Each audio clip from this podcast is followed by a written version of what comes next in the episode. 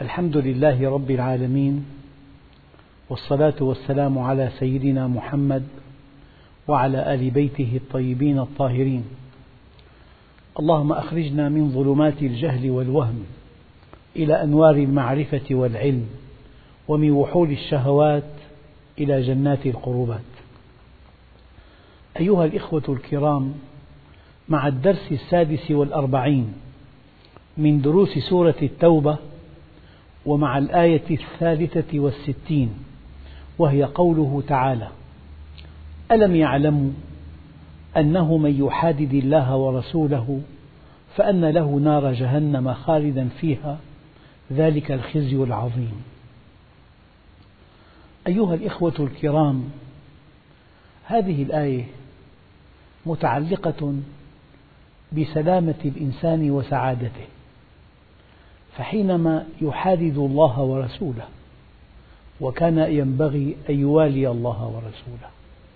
لأن الله سبحانه وتعالى هو الذي خلقنا وهو الذي يربينا وهو الذي يمدنا وهو الذي يسيرنا. مرجعنا إليه مآلنا إليه بيده قوتنا وضعفنا صحتنا وسقمنا بيده كل شيء. فهل يعقل أن نتجه إلى غيره؟ إليه يرجع الأمر كله بعد أن طمأنك أن كل أمرك. إليه يرجع الأمر يعني كل أمرك.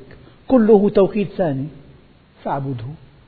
يعني حياتك صحتك زواجك أولادك سعادتك شقاؤك توفيقك عدم التوفيق التألق عدم التألق العلو عدم العلو كل هذا بيده. فكيف تتجه إلى غيره؟ ألم يعلموا؟ يعني كان ينبغي أن يعلم. حينما تكون القضية بديهية واضحة صارخة عليها مليون دليل ودليل وإنسان تجاهلها يقال له ألم تعلم؟ يعني لو أنه طالب ما درس ما نجح. نقول له ألا تعلم أنه من جد وجد؟ شيء بديهي جدا. ففي عنا أشياء تعرف بالبديهة. التجارة تحتاج إلى رأس مال مثلا. العمل يحتاج إلى صدق؟ العمل يحتاج إلى إتقان؟ فالأشياء البديهية التي تعرف بالفطرة بالمناسبة. هذا الدين العظيم متطابق مع الفطرة تطابقا تاما. والدليل فأقم وجهك للدين حنيفا فطرة الله التي فطر الناس عليها. يعني أن تقيم وجهك لهذا الدين هو نفسه ينطبق على فطرتك. بمعنى ما من أمر أمرك الله به إلا وفطرتك ترتاح له وما من نهي نهاك الله عنه إلا والفطرة تشمئز منه. هي نعمة كبيرة أن الله إذا أمرك بأمر وأنت أطعته اصطلحت مع فطرتك أحد أسباب راحة المؤمن أنه وجد نفسه اصطلح مع فطرته. فطرته تدعوه إلى الصدق وهو يصدق فارتاحت نفسه. فلذلك أكبر خطأ أو أكبر نتيجة سلبية لمن يعصي الله أنه اختلف مع فطرته. في عنده كآبة يعني حتى الإنسان لو ما تلقى دروس علم إطلاقا هو فطرته توافق الشريعة تماما. بتعبير آخر إذا إنسان أطاع الله وهو لا يعلم أنها طاعة لله يرتاح بالعالم الغربي عندهم حالة راحة تأتي من الصدق. يرتاحون للصدق مثلا لإتقان العمل. في أشياء عندهم لها قيمة. الأشياء تتطابق مع فطرتهم. فالإنسان إذا بحث عن سلامته وسعادته عليه أن يطيع ربه عز وجل. لذلك ألم تعلم الشيء البديهي الواضح الصارخ الأساسي الذي تكشفه بذاتك من دون تعليم هي حقائق الدين وعلاقة الفطرة بها. فإذا قال الله عز وجل ألم يعلموا؟ يعني غاب عن نفسك الآية تقول ألم يعلموا أنه من يحادد الله؟ يعني هؤلاء الخلق لهم خالق. فإذا آذيت أحدهم آذيت الخالق بمعنى كما أنك لو ضربت طفلا هذا الضرب يؤذي والده لمحبته له. والله عز وجل يحب كل عباده. فإذا أسأت إلى واحد منهم إذا ضربته إذا شتمته إذا حقرته إذا أهنته إذا ابتززت ماله إذا أوقعته في مشكلة إذا أفسدت العلاقة مع زوجته. هذا شيء يغضب الله عز وجل. هم عباده. لذلك الكلام الرائع الخلق كلهم عيال الله وأحبهم إلى الله أنفعهم لعياله أنت من دون أن تشعر حينما تنصح إنسانا حينما تحسن إلى إنسان حينما تصدق مع إنسان. الله يحبك. إنك رحمت عباده. كنت صادقا معهم. لذلك إخوتنا الكرام سعادتك بيدك وشقاؤك بيدك. أنت تعيش في مجتمع. هذا المجتمع هم بشر. هم عباد الله أولا. فإذا صدقتهم أحسنت إليهم. كنت منصفا لهم. أحبك خالقهم. أحبك ربهم. فأنت حينما تعاون إنسان تتعامل مع خالق الإنسان. ألم يعلموا يعني شيء بديهي هذا. واضح جلي صارخ أنه من يحادد الله ورسوله. نقطة دقيقة. كلمة ألم هي أداة استنكار. يعني وسائل العلم بين يديك. والواجب أن تعلم الحقيقة ومع أنها بين يديك لم تكتشف هذه الحقيقة. فيأتي التعبير الدقيق ألم تعلم؟ يعني طالب دخل العام الدراسي في حقيقة بديهية أنه من اجتهد نجح هي حقيقة يكشفها بفطرته فإذا كان ما درس وحينما لم ينجح تعجب. نقول لا هذا التعجب غباء. من بديهيات الدراسة أن الدراسة تحتاج إلى جهد. فألف ألم الاستفهام مع حرف النفي لم يعني الاستنكار. ومعنى الاستنكار أن وسائل العلم قدمت لك والواجب أن تعلمها. لكنك لم تعلمها فالخطأ خطأك. اقرأ كتابك كفى بنفسك اليوم عليك حسيبا. يعني بتعبير آخر لماذا لا تعلم؟ وكان ينبغي أن تعلم. هل هناك من علم يفوق أن تعرف سبب سلامتك وسعادتك؟ هل من علم يفوق أن تعلم ماذا بعد الموت؟ أين كنت قبل أن تولد؟ في عنا من أين وإلى أين ولماذا؟ هي قضايا فلسفية خطيرة جدا. أنت حينما تعلم علم اليقين أنك مخلوق لجنة عرضها السماوات والأرض. فحينما تعلم أنك مخلوق تأتي الحركة موافقة لهذا الهدف. طالب ذهب إلى باريس أم سأل إلى أين أذهب؟ نقول له عجبا لهذا السؤال. لماذا جئت إلى هنا؟ لماذا جئت إلى هنا؟ إن جئت طالب علم اذهب إلى السوربون. إن جئت سائحا إلى برج إيفل إن جئت تاجرا اذهب إلى الأسواق والشركات فالحركة لا تصح إلا إذا عرفت السبب. ألم تعلم؟ يعني وسائل العلم قدمت لك والواجب أن تعلمها والذي وقع أنك لم تعلم فهذا خطأ كبير يتحمل الإنسان نتائجه الخطيرة. أخواننا الكرام ألم يعلموا أنه من يحادد؟ ما معنى يحادد؟ كلمة يحادد جاءت من الحد وكان الناس يضعون بين أراضيهم حدودا. أيام قطعة حديد أيام حجر أيام شريط شائك هذا اسمه حد يعني هذه أرضي وهذه أرضك. يعني وضع حدا فصل بين أرضه وأرض غيره. هلا ما هو الحد في الإسلام؟ في عنا حد يفصل بين الكسب الحلال والحرام. الربا حرام. أنه أساس الربا. المال يرد المال. فصار المال سلعة. نحن في عنا سلعة وفي عنا مال. السلعة ينتفع بها مباشرة. رغيف الخبز تأكله. أما الليرة لا تؤكل. ينتفع بها بطريقة غير مباشرة. فهذا ثمن فحينما جعلنا الثمن سلعة وتاجرنا بها هذا هو الربا. والربا إذا قبلناه كدخل فهذا الربا يجعل الأموال الكثيرة في أيد قليلة مشكلة البشر كلها المشكلة الكبرى في البشر أن قلة قليلة تملك كل شيء وأن الكثرة الكثيرة لا تملك شيئا. هي المشكلة. هذا التفاوت الكبير في الدخل. يعني واحد يملك مليون ومليون لا يملكون واحدا. هذا وراء الثورات وراء العنف وراء التطرف وراء الإرهاب. اجعل هذا هذا التفاوت الكبير.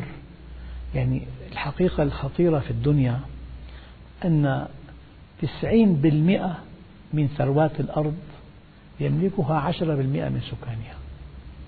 دول الشمال والجنوب. ففي غنى مفرط وفي فقر مدقع هذا وراء الثورات والحروب وما شاكل ذلك. لذلك ألم يعلموا أنه من يحادد يعني جعل حدا بينه وبين الحق يجب أن تكون مع الحق. أن تكون وفق الحق أن تكون مسايرا للحق لا أن تكون في جهة والحق في جهة حادد جعل حدا بينه وبين الحق. لذلك أيها الإخوة في الإسلام المعية لها معنيان معية خاصة ومعية عامة فإذا قال الله عز وجل وهو معكم أينما كنتم. قال علماء التفسير هذه معية العلم. الله معك يعلم ما تفعل. يعني نائم مضجع تتكلم كلام صحيح كلام غير صحيح. تمارس عمل خاطئ أم صواب. الله معك. والإنسان كما قيل أفضل إيمان المرء أن يعلم أن الله معه حيث كان.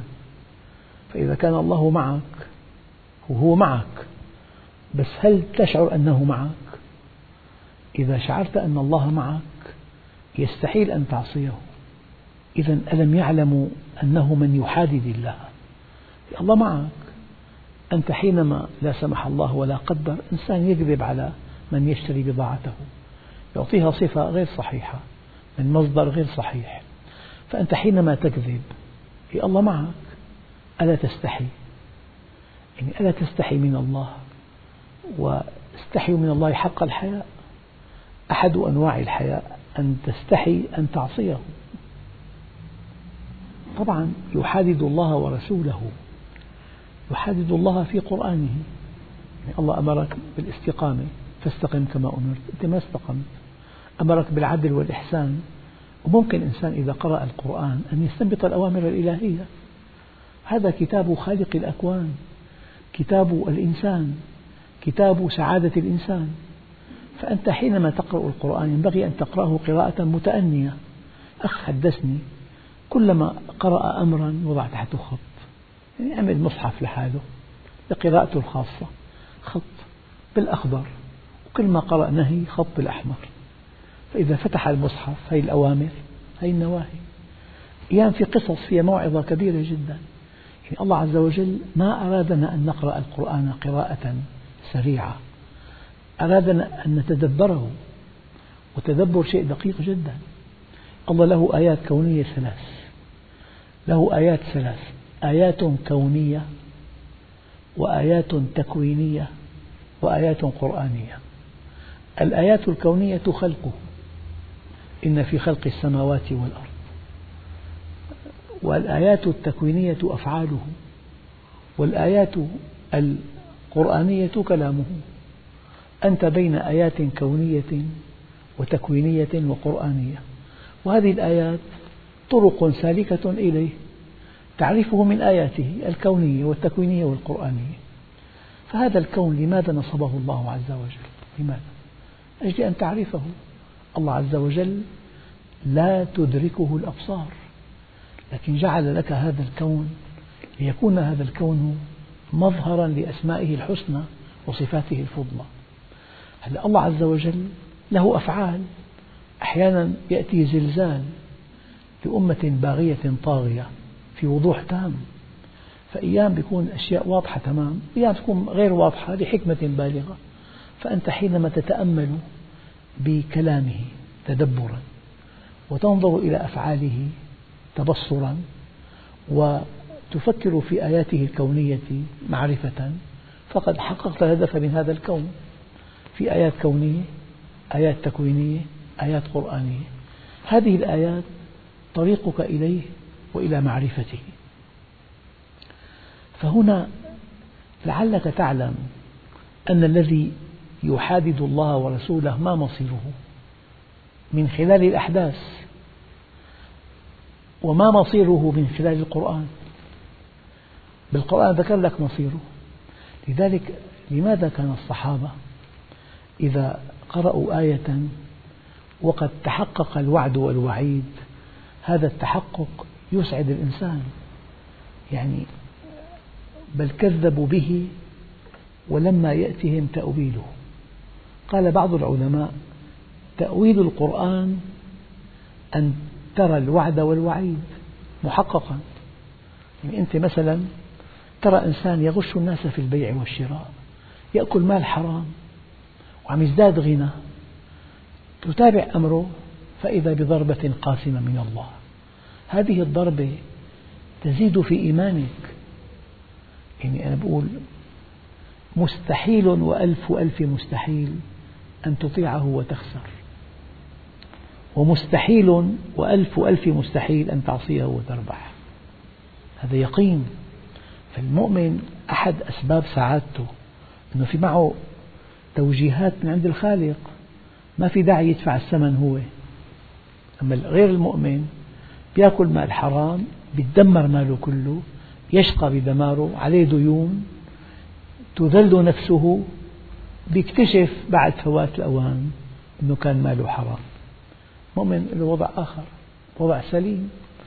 قرأ كلام خالق الأكوان وفي نهي عن أكل المال الحرام أم تركه. ما في داعي يتدمر حتى يتعظ. لذلك دائما المؤمن الموفق يتعظ بغيره بينما الشقي يتعظ بنفسه. وأيام بيكون تكون موعظة بعد فوات الأوان. يعني مثلا واحد رأى شيء يشبه قنبلة. قنبلة غير قنبلة صح غلط. أراد أن يمتحنها. أما تنفجت روحته. ما عاد بقي بحياته دقيقة ينتفع بهالدرس هذا. في معاصي بتدمرك نهائيا. ما بيبقى بحياتك وقت تستمتع بهالتجربة أما في معاصي لها عقاب محدود بيجي العقاب تخاف ما بتعيدها ممكن. هي بس في معاصي كبيرة جدا مهلكة. فبتنتهي سعادتك في الدنيا. إذا الآية التي أتمنى أن تكون واضحة هي ألم يعلم؟ ينبغي أن تعلم. يعني أنت في عندك حاجة عليا. في حاجات دنيا. ممكن أن نسميها كذلك. أنت بحاجة للطعام والشراب. هي حاجة دنيا. بحاجة إلى زوجة. حاجة دنيا. بس في حاجة عليا عليا. أن تعرف الحقيقة. في برأسك في عقل والعقل غذاء العلم. فأنت حينما تلبي الحاجة العليا يعني مثلا أنت حينما تأتي إلى مسجد كي تستمع لدرس علم أنت بهذا المجيء تلبي الحاجة العليا للإنسان. وأنت إنسان لأنك عقل يدرك وقلب يحب وجسم يتحرك. العقل غذاء العلم. والقلب غذاء الحب والجسم غذاء الطعام والشراب. إن لبيت حاجة عقلك وقلبك وجسمك معا تفوقت. أما إذا اكتفيت بواحدة منهما تطرفت. فلذلك المؤمن يلبي حاجة عقله له مجلس علم يتابع العلم. من أنا؟ أين كنت قبل أن آتي إلى الدنيا؟ ماذا بعد الموت؟ ما أسباب دخول الجنة؟ أسباب دخول النار؟ طيب الحلال والحرام تاجر. أحكام البيوع مهمة جدا. يعني في عندنا محامي طبيب هذا بده أحكام خاصة بهاتين المهنتين. بسموه الجعالة الجعالة غير غير الإنجاز في فرق بينهما. على كل ألم يعلم؟ ينبغي أن تعلم. شيء آخر أنه ألم يعلموا أنه من يحادد؟ أنت ضمن الحق لما في حد بينك وبينه. دخلك في وادي والمنهج في وادي. علاقتك مع النساء في وادي والمنهج الصحيح في وادي آخر. هي المشكلة في إنسان بيتحرك وفق شهواته. ففي حرام بكسب المال في حرام بإنفاقه في حرام بعلاقته مع النساء في حرام بلقاءاته في حرام بسفره. فبيتحرك. حركة بدافع شهواته. هذا جعل نفسه في حيز آخر غير الحق. يعني ما كان في حد الحد يجعلك في حيز آخر. هذا معنى يحادد الله ورسوله. طبعا وحيثما جاءت كلمة الله ورسوله لها معنى دقيق. يعني الله عز وجل هو الخالق. هذا الكون يدل عليه. وهذه الأفعال زلزال أحيانا فيضان حروب أيضا تدل عليه أفعاله هي وأحيانا كلامه. فأن تعرف الله وأن تعرف أمره ونهيه هذا شيء مهم جدا. أما رسوله هذا المنهج يعني القرآن كتاب من فسره في الحقيقة؟ رسول الله. بس ما أن تفسير أن سنة. فالكتاب في كليات والسنة فيها تفصيلات. أنت إن أردت أن تفهم ما في الكتاب ينبغي أن تقرأ السنة. نعم. وإن تمسكتم بهما لن تضلوا بعدي أبدا. ألم يعلموا أنه من يحادد الله ورسوله؟ النتيجة خطيرة جدا فأن له نار جهنم. يعني هذه هذه النار ورد في بعض الآثار النبوية. إن العار ليلزم المرء يوم القيامة حتى يقول يا رب لإرسالك بي إلى النار أهون علي مما ألقى وإنه ليعلم ما فيها من شدة العذاب. يعني دائما وأبدا إنسان يعيش واقعه وماضي. يقول لك كنت محامي كنت تاجر بعدين تركت التجارة كنت موظف طلعت على التقاعد مثلا. بيحكي عن ماضي وعن واقعه.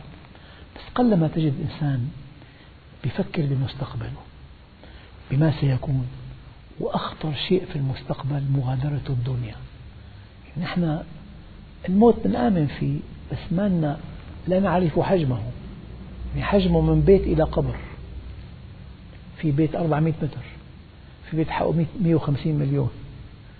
بعده قبر. من صالونات غرف ضيوف غرف طعام غرف جلوس أجهزة كهربائية إطلالة جميلة. إلى قبر. طيب ماذا في القبر؟ فالبطولة أن تفكر فيما سيكون لا فيما هو كائن. أقول لك هذه الكلمة يعني أدق ما في حياة المؤمن أنه يعيش المستقبل. يعني مرة سألوا طالب أخذ الدرجة الأولى على القطر الأولى بالشهادة الثانوية.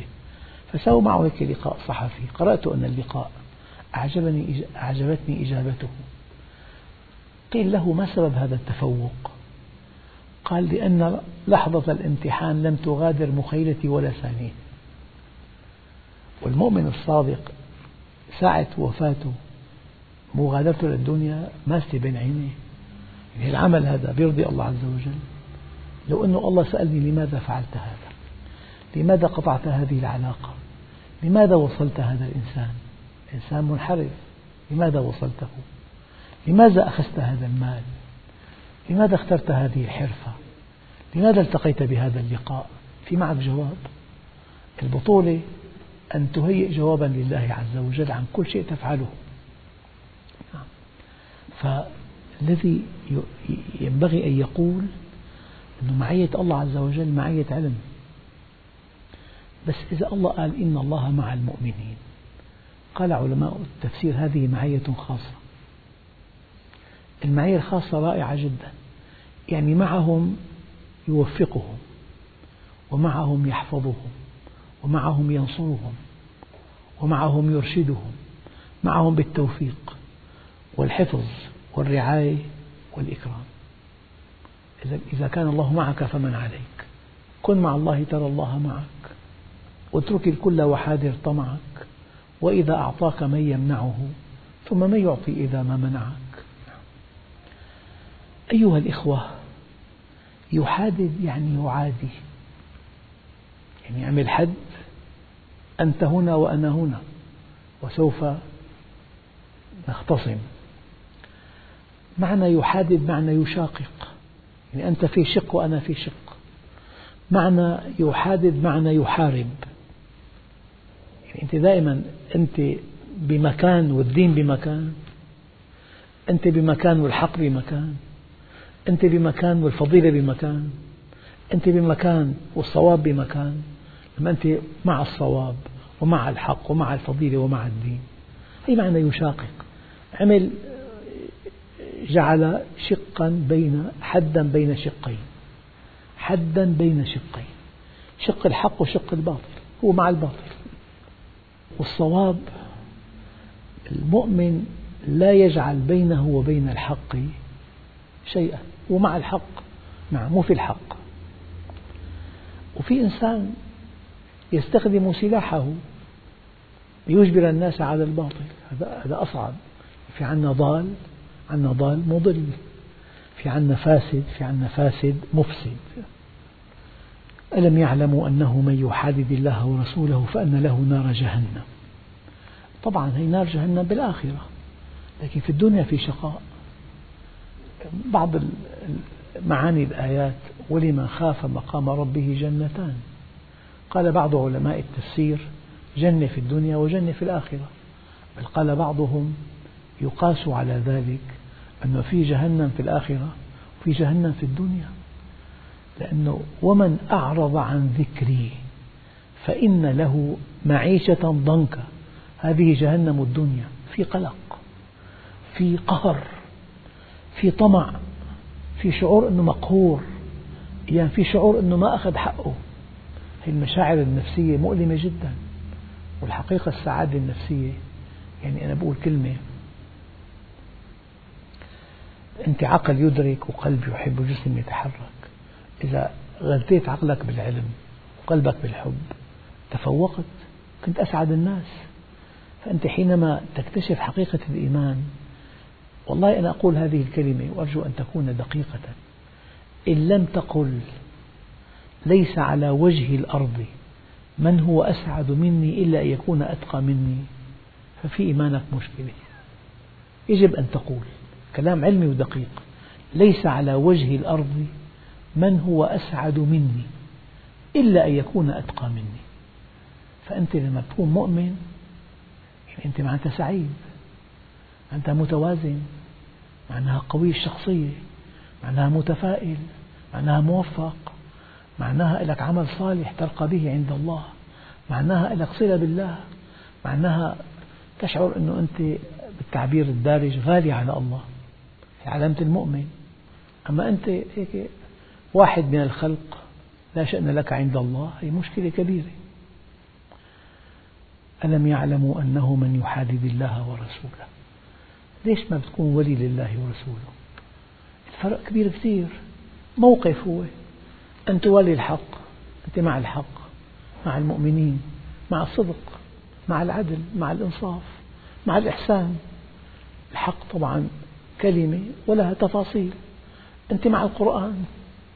إذا في آية قرآنية ما كان لمؤمن ولا مؤمنة إذا قضى الله ورسوله أمرا أن يكون لهم الخيرة من أمرهم. مستحيل. فأن له نار جهنم. شو هي جهنم. يعني هي موضوع الأبد. ما هو الأبد؟ بتمنى أن أقدم شيء بس للتقريب. يعني واحد هنا وأصفار إلى آخر الطاولة. أول ثلاث أصفار ألف. ثاني ثلاثة مليون الثلاثة الثالثة ألف مليون الثالثة الرابعة مليون مليون. لآخر الطاولة ما بعرف كم مليار. لنهاية المسجد. طيب من هذا البلد إلى القطب كله صفار كل ميل صفر. طيب واحد بالأرض وأصفار للشمس. 156 مليون كيلومتر أصفار. كم هذا الرقم؟ أخواننا الكرام أي أخ كريم عنده إلمام بالرياضيات يعرف أنه أكبر رقم في الكون. إذا نسب للانهاية فهو صفر والآخرة لا نهاية. الدنيا لو عشت مليون سنة لو كنت أغنى أغنياء الأرض لو عندك مليون امرأة مثلا أغنى أغنياء الأرض إذا نسبت قدرته على المال إلى الآخرة فهي صفر. لذلك قل إن الخاسرين الذين خسروا أنفسهم وأهليهم يوم القيامة. هي الخسارة الحقيقية خسرت الآخرة. لذلك النجاح مسعد والخسارة مؤلمة. وفي بعض الآثار النبوية إن العار ليلزم المرء يوم القيامة حتى يقول يا رب لإرسالك بي إلى النار أهون علي مما ألقى وهو يعلم ما فيها من شدة العذاب. إحساس الندم إحساس مؤلم جدا ساحق.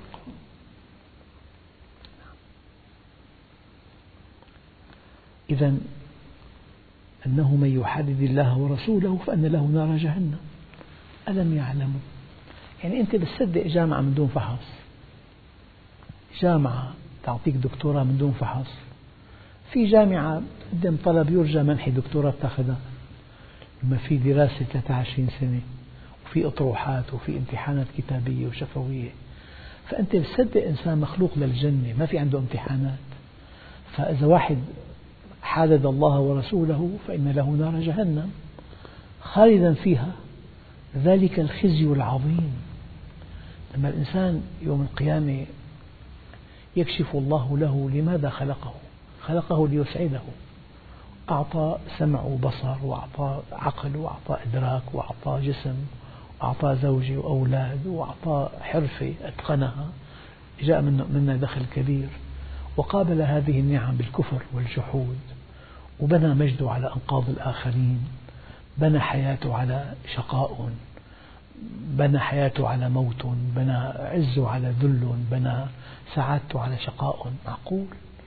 هذا الخالق ألا يسألك الخلق كلهم عيال الله وأحبهم إلى الله أنفعهم لعياله فإنسان يحدد الله ورسوله.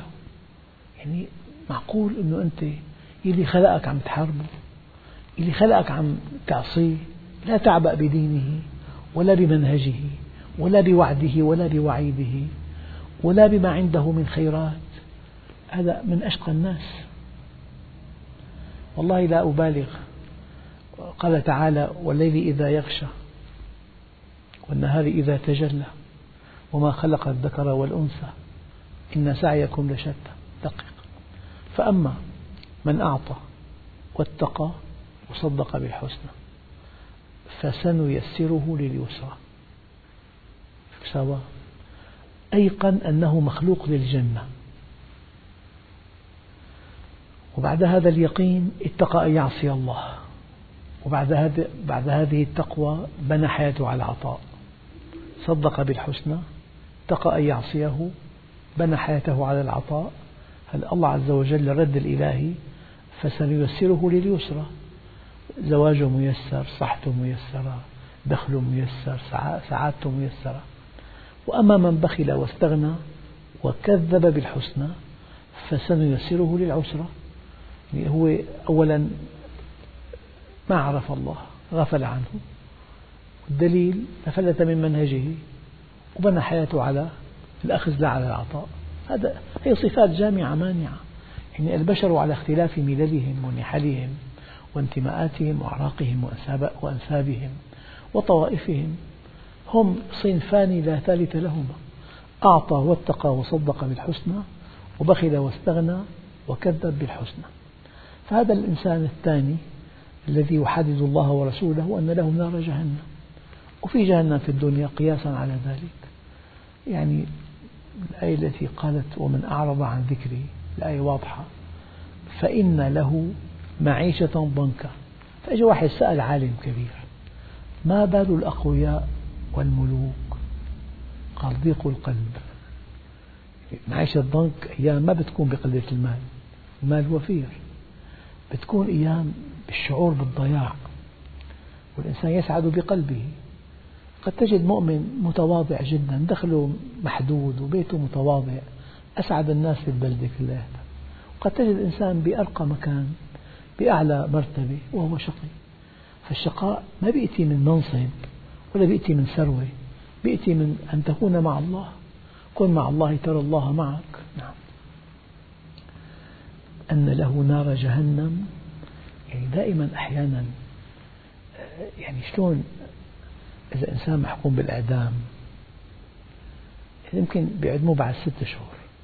كل ما وضعوا المفتاح بالزنزانة بقول إجوا يعدموني. بيعيش حياته كلها قبل أن يعدم بالإعدام يعني يعدم مليون مرة قبل أن يعدم. والإنسان إذا كان بعيد عن الله حتى في الدنيا قلق بيخاف من مرض عضال. يعني أعظم نعمة للإنسان أن الله طمأنه على مستقبله والدليل قوله تعالى قل لن يصيبنا إلا ما كتب الله لنا ما قال علينا قال لنا. أنا بتمنى على الإخوة الكرام المؤمنين إذا الله عز وجل طمنك أن تقبل هذا التطمين. لن يصيبنا إلا ما كتب الله لنا لم يقل علينا. فالشيء الطبيعي جدا أنك إذا استقمت على أمر الله لك عند الله في الدنيا سعادة والدنيا فيها جنة جنة القرب من الله عز وجل. بقابل في نار جهنم أيضا في في الدنيا في شقاء. يعني مستحيل أن تكون منقطع عن الله وأنت سعيد أبدا. وألف ألف مستحيل ولو كنت قويا أو غنيا. خالدا فيها ذلك الخزي العظيم. هذا الخزي الذي خلقك يلي أعطاك الحياة أعطاك الزوجة والولد أعطاك القدرات أعطاك العقل أعطاك السمع البصر أعطاك كل خصائصك نسيته وكنت عبدا لغيره. أنا أقول دائما إما أن تكون عبدا لله وإما أن تكون عبدا لعبد لئيم. إما أن تكون عبدا لله وإما أن تكون عبدا لعبد لئيم آه، فأن له نار جهنم خالدا فيها. ذلك الخزي العظيم. يعني إذا كان قال لك طفل أنا معي مبلغ عظيم. طفل عمره أربع سنوات. عقب عيد الأضحى قال لك معي مبلغ عظيم. يعني من قدره بألف ليرة مثلا. إذا قال لك مسؤول بالبنتاغون أعددنا لهذه الحرب مبلغا عظيما. يعني 200 مليار. نفس الكلمة. قال طفل قدرتها ب 200 ليرة؟ قال إنسان بمنصب رفيع ببلدة بدولة عظمى قدرتها 200 مليار؟ فإذا قال ملك الملوك عذاب عظيم. ما هذا العذاب العظيم؟ يعني أقول في شاهد آخر طبعا. وعلمك ما لم تكن تعلم وكان فضل الله عليك عظيما. العظيم قال لك هذا الفضل عظيم لذلك حسب الآية أعظم شيء أن تعرف الله. إنك إن عرفته عرفت كل شيء. إن عرفته كان بيدك سبل سعادتك وشقائك. كان بيدك المستقبل الرائع في الجنة. فلذلك الخير كله في طاعة الله. الخير والتوفيق الرحمة من طاعة الله. الذي أتمنى أن يكون واضحا جدا في حالتين. شقاء وسعادة. الشقاء بمعصية الله والسعادة بطاعته. ألم يعلموا أنه من يحادد الله ورسوله فأن له نار جهنم خالدا فيها؟ ذلك الخزي العظيم. والحمد لله رب العالمين.